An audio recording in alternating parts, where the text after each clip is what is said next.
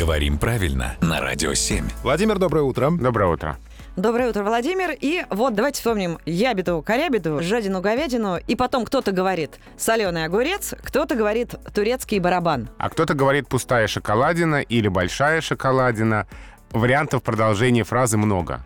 И несколько лет назад даже появилась карта, где, в каких регионах России, какое продолжение имеет фраза «жадина-говядина». И это всегда, когда об этом рассказываешь, вызывает живой отклик.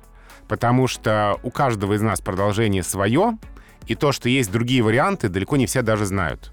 А, Я помню, что там, в моем детстве это было только турецкий барабан, а во всех других продолжениях я узнал уже, когда на филфаке учился.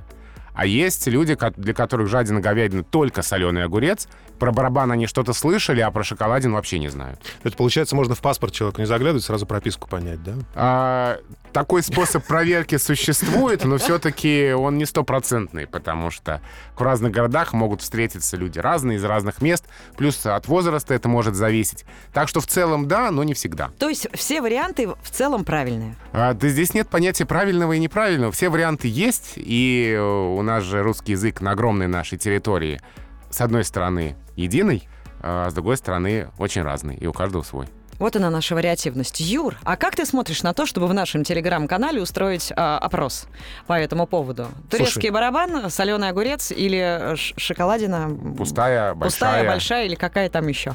Я, знаешь, за все, что происходит в телеграм-канале, я только за. Ага, вот. Друзья, подписывайтесь и ищите кое-что интересное. Спасибо, Владимир.